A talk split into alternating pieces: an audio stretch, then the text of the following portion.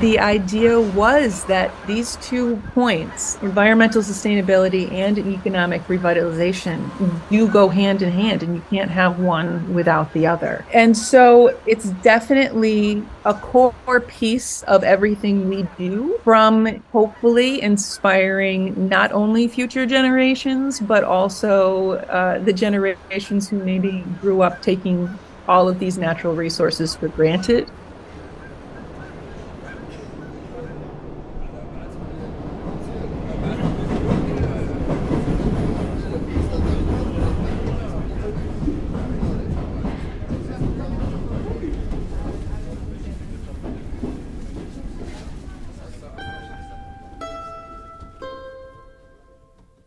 Welcome to Towards a Kinder Public, a podcast exploring issues in public space and ways to design kinder space that better meets our interconnected needs.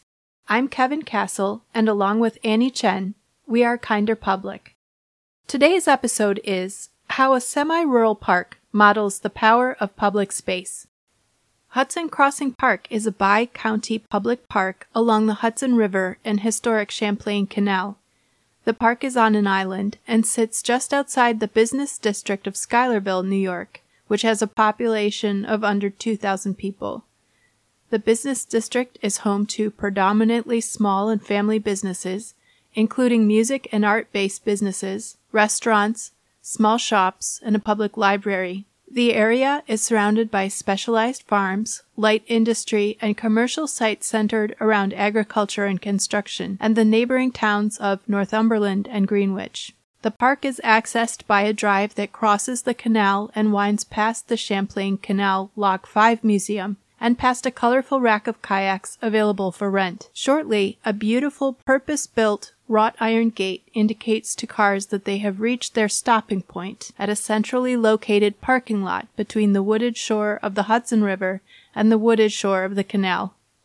The play garden, the picnic pavilion, several garden areas, and a trailhead are all within view of the parking lot. There are elements common to most parks educational signage, trail maps, and kiosks explaining historical infrastructure and points of environmental significance. While many other nearby natural areas seem to prioritize the ability to retreat from the public and enjoy solitude, it's immediately obvious how this park diverges in its viewpoint.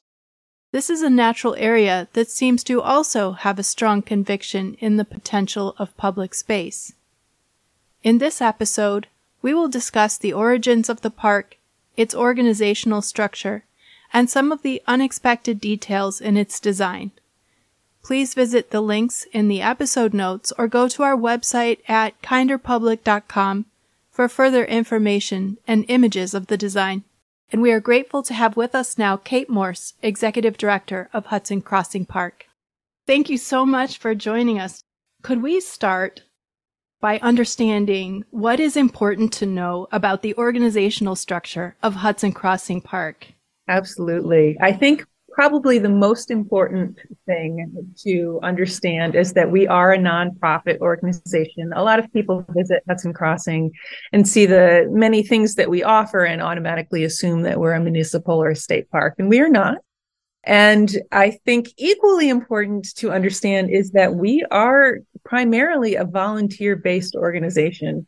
I am the one and only staff member, and I've only been a staff member for the last five years or so. And up until then, basically 15 years prior, we had nothing but volunteers. And today, still 99% of what you see accomplished at the park and going on at the park is thanks to our volunteer group and our board who show up and make things happen. So we're very, very lucky and very unusual in that respect. But again, it's not something people necessarily see on the surface when they come and visit. Mm-hmm. There are a number of municipal departments, agencies, and organizations that were a part of founding the park. The interaction of these groups seems significant in the way the park works and looks. Could you share a bit of the history of how Hudson Crossing Park came to be as it is today with regard to the interacting institutions? And what were the major events in its formation that had an impact on the way the park was designed to look and function? Hudson Crossing Park primarily had a vision of partnerships. And part of it was out of necessity, and part of it was out of you know this dream to connect people and organizations and communities.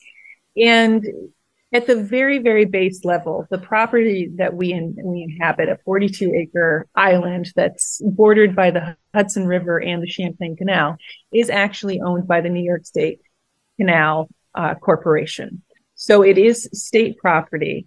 And understandably, um, when the idea of utilizing this otherwise unused property came up, Canal Corps said, well, that sounds great, but we're not just going to work with a bunch of folks who kind of raise their hands and say, hey, wouldn't this be neat? We needed a municipal sponsor. And the primary, um, the bulk of the island is in the town of Northumberland. So we reached out to the town of Northumberland and said, we want to build a park for everyone. Can you help us out? And they were incredibly welcoming of this idea and have been huge and generous sponsors ever since. So not to get into too um, too much of the nitty gritty details, but Canal Corporation has a permit with the town of Northumberland, and then we have an agreement with the town of Northumberland. So already, before anything has even started, we are we are working with a number of people or another a number of organizations and municipalities. From there, it really was just recognizing that it takes a community to make things happen. And one of our cornerstone um, attractions is the Dix Bridge, which is a historic bridge that spans the Hudson River and connects Washington and Saratoga counties. And when, again, the idea of the park was beginning to be formed, that bridge was closed to all traffic and slated to be torn down. And thankfully, the park founders said, this can't happen. This is not only important historically speaking, but this is literally a connection between two counties, multiple communities. We need to save this bridge. And so again, both out of necessity and because of this vision, they started fighting the good fight, connecting with municipalities on both sides of the river in both counties, um, other groups of of organizations, the Hudson Historic Hudson Hoosic River Partnership, which is a group of multiple municipalities and nonprofit organizations throughout the region, um, was an integral part. And through a lot of tenacity and hard work and networking and partnerships, they were able to save that bridge. And today it's it's actually the connecting point along both the Empire State and Champlain Canalway Trail systems as well between Saratoga and Washington. So it I don't want to say that the partnership organically happened because there was certainly a lot of work involved, but it did become a very clear piece of the puzzle of what needed to happen in order to make the vision of Hudson Crossing Park work. That's that's really interesting. And when you say that the park founders came together to uh, protect the bridge, which who who exactly are you referring to in that case? Um, well, there's a number of folks who certainly can take credit. Marlene and Alan Bissell um, were kind of the the beginning. I, will call them the seed. Um, and then uh, they were in a position where they thankfully were very good at twisting arms and, and selling ideas in the best possible way. Um, and so it, it didn't take too long before there was a core group of folks who started to have very serious discussions about what needed to happen in order to make Hudson Crossing Park a reality. Right. So year round, there's a lot going on from education, environmental work, community building to fun recreational events.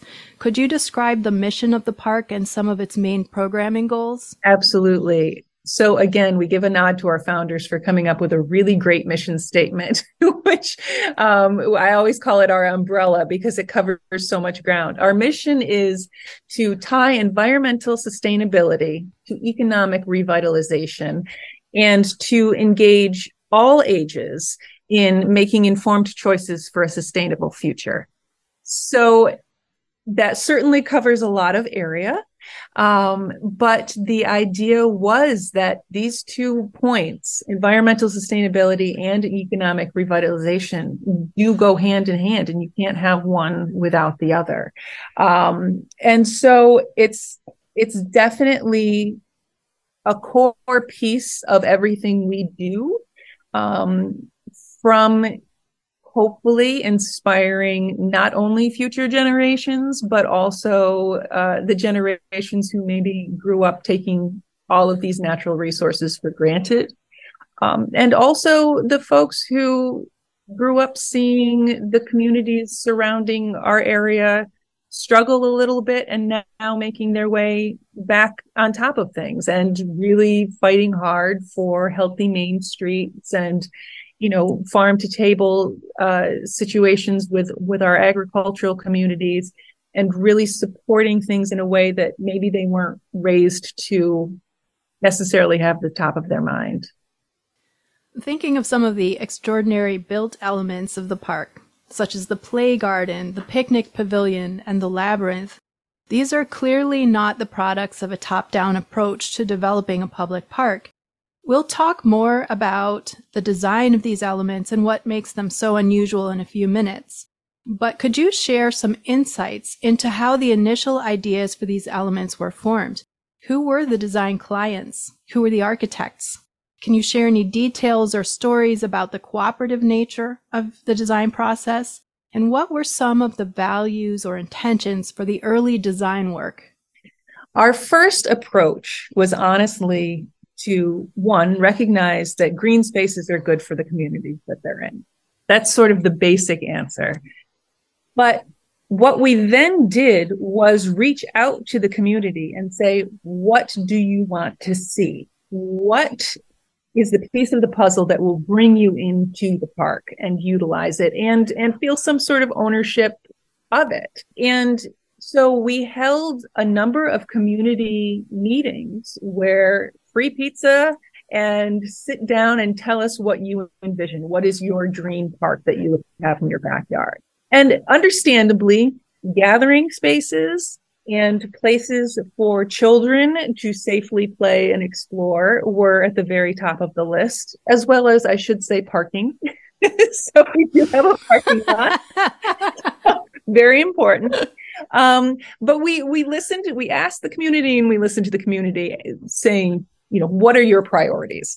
And from there, we also recognized that with a unique play space, we were sort of doubling our bang for our buck because we weren't just going to get one audience. We're either going to get kids and their parents or kids and their par- uh, caregivers, kids and their friends. So we, we sort of hedged our bets a little bit saying, okay, we'll get twice as many people when one of the, you know, half of that group can't drive themselves there. So um, from there, recognizing that families were primarily the ones who were looking for low cost or free things to do with their kids, but also, again, we were growing the future of the park from the very beginning, recognizing that if we have families with young kids who are excited about this space and excited about what we're offering, odds are they will be invested in it both financially uh, and and emotionally and feel like this is part of their hometown and, and part of their space which was which was a big piece of our goal out of curiosity when the idea of unique play spaces came up, were there references that that people had that they brought to the table? Um, there were, but there was also just kind of a lot of looking at the blank slate that we were we were given of this space, um, and and the environment itself helped dictate what happened. You mentioned um, that we have a couple of great slides built into the hillside. Those were prime sledding areas before before we moved in. And so we said well people are already sliding down this hill. Let's just make it official. Um, and part of our our goal because of our environmental sustainability piece of our mission was to also look at things differently. We have a couple of fun planters that um, are in the play garden area, and that is literally recycled concrete culvert and old satellite dishes that were bound for the the waste pile. And we wanted to highlight both the, the ways that you could interact with nature, but also encourage people to look at things a little differently and don't think, oh, this is trash. I've got to get rid of it. Let's see if there is another way to to use it in a in a really fun and lasting way. Which hopefully we did. For sure. Uh, the picnic pavilion is striking and memorable with its sweeping roof segments. It's visible from the parking area, which you mentioned. Very important parking. very important feature. Um, and is one of the first things visitors see. It's both a beautiful piece of architecture and an excellent example of how the built environment can speak of underlying values. The pavilion is in close physical proximity to visitors as they enter the park. It is centrally located. It has no doors or formal means of exclusion. It's nearly always available to all visitors during park hours. It's filled with picnic tables and offers a place to rest out of the sun and weather. The pavilion is an immediate statement of hospitality and trust. Were these values in the initial design discussions about the park? For the pavilion in particular, were there examples that the clients or designers turned to in imagining this structure? Can you share any ideas or stories about its role within park operations today? And was this design work done by professionals on a volunteer basis?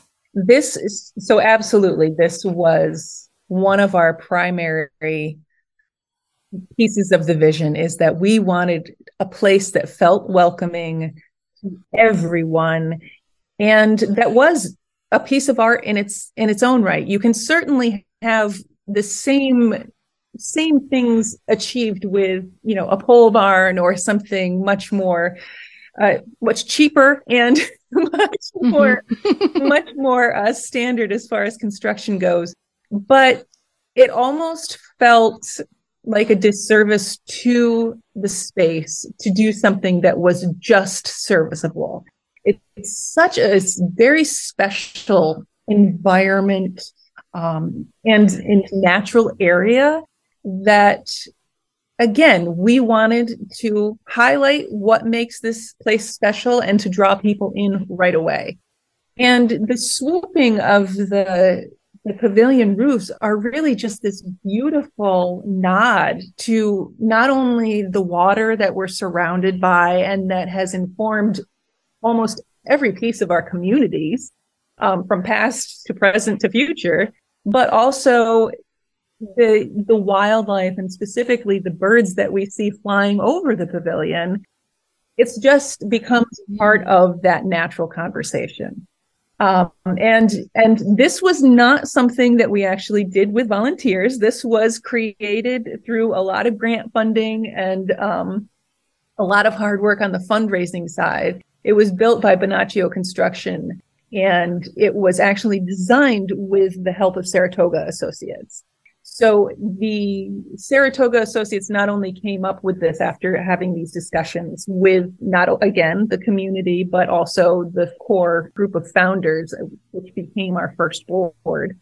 Um, but it also really did become a conversation of how does this not become something that's plopped down in the middle of this space and becomes a piece of this experience rather than something separate from it. Hmm. I love that idea of the bird flight. Mm-hmm. And it really does look like a segment of bird flight. Yeah. Yeah, it's beautiful. From the pavilion, you can see the play garden, what might be called Hudson Crossing's version of a playground. Many of the play elements are built into a wooded hill and are therefore concealed by trees and topography. The profile of what looks to be a multi-story ship hull emerges from the trees. Hidden within the trees are two slides that will speed you back down the hillside.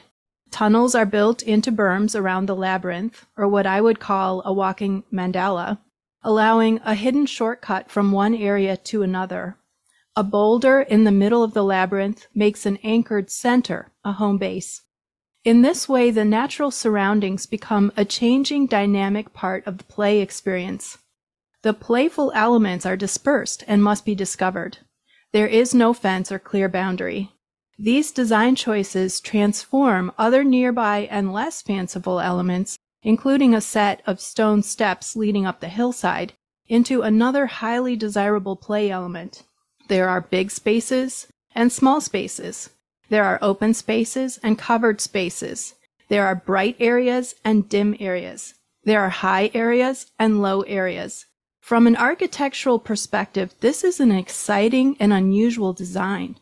Who designed the playground? What was the vision or the goal? How were these extraordinary choices made? And do you have observations about how the area engages visitors? Well, again, we, we owe a big thank you to Saratoga Associates for helping us with the design, but it was created with community input and uh, that vision of how do we enhance the natural environment uh, rather than inserting ourselves into it. And I think that you hit the nail on the head. We wanted it to be dynamic. We wanted it to be evolving. It is a very different space in the winter than it is in the spring or the summer or the fall. And there should ideally always be something new to experience. And it doesn't mean that you have to be a kid to experience it. I have seen more than my fair share of adults you know, hopping from the the wood pillars, stepping stones to wood pillar stepping stone. And it is something that we recognize will be will take its own experience and its own shape based on whoever happens to be in it. There are certainly days when we have field trips coming down and the entire space is just overrun by kids it is an absolutely fantastic thing to see, but it's a very different space than when there's a couple of families who have just gotten together for a play date or even some retirees who are out taking a walk. Everyone, I have a, I have a motto, an unofficial motto for the park that's you find your own adventure there. and you really do. You can find your own experience. You can find whatever piece you happen to be looking for or not even aware that you're looking for. And the play garden really served that well. And again, with the idea that we were gifted with this incredible space, how do we respect that? How do we teach others that you can have this joyful experience while respecting that as well? And not necessarily have this giant monstrosity of plastic and metal that's dictating your experience. And it really becomes something that shifts and changes throughout its its experience or its its, its lifetime. We just recently um, have quote unquote added to the play garden with the addition of a fairy village. when COVID hit, we obviously couldn't have a lot of our in-person programming and we wanted to find a way that people could engage with the park individually. Um, and one of our volunteers came across a little fairy house someone had built in one of our little nooks and crannies. And that spawn, spawned the idea of why don't we tell people to go build fairy houses at the park and you can only use things that you find at the park and let's see what happens. And before we knew it, there were fairy houses popping up all over. And it was the most magical, wonderful thing.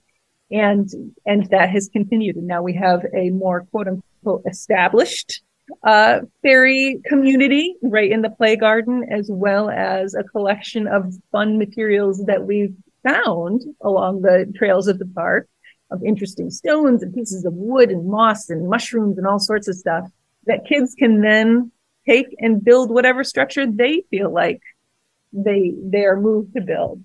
So it is. It's this very active, very alive space, and that's exactly what we want it to be for everybody. Mm-hmm. Find your own adventure is lovely. It's like also be a co-creator. Yes, yes, exactly, exactly. Subscribe to Towards a Kinder Public on Apple Podcasts and leave us a rating and a review. We would love your feedback. To share information about issues in public space and spaces that are doing things right, email podcast at kinderpublic.com. Links to more information about the guests and topics mentioned, as well as a full transcript of the conversation, are available on the podcast section of our website, kinderpublic.com. Visit our website to learn more about our work. I'm Kevin Castle. Our guest has been Kate Morse, Executive Director of Hudson Crossing Park. Here is the sound of a late summer evening in the meadow at Hudson Crossing Park.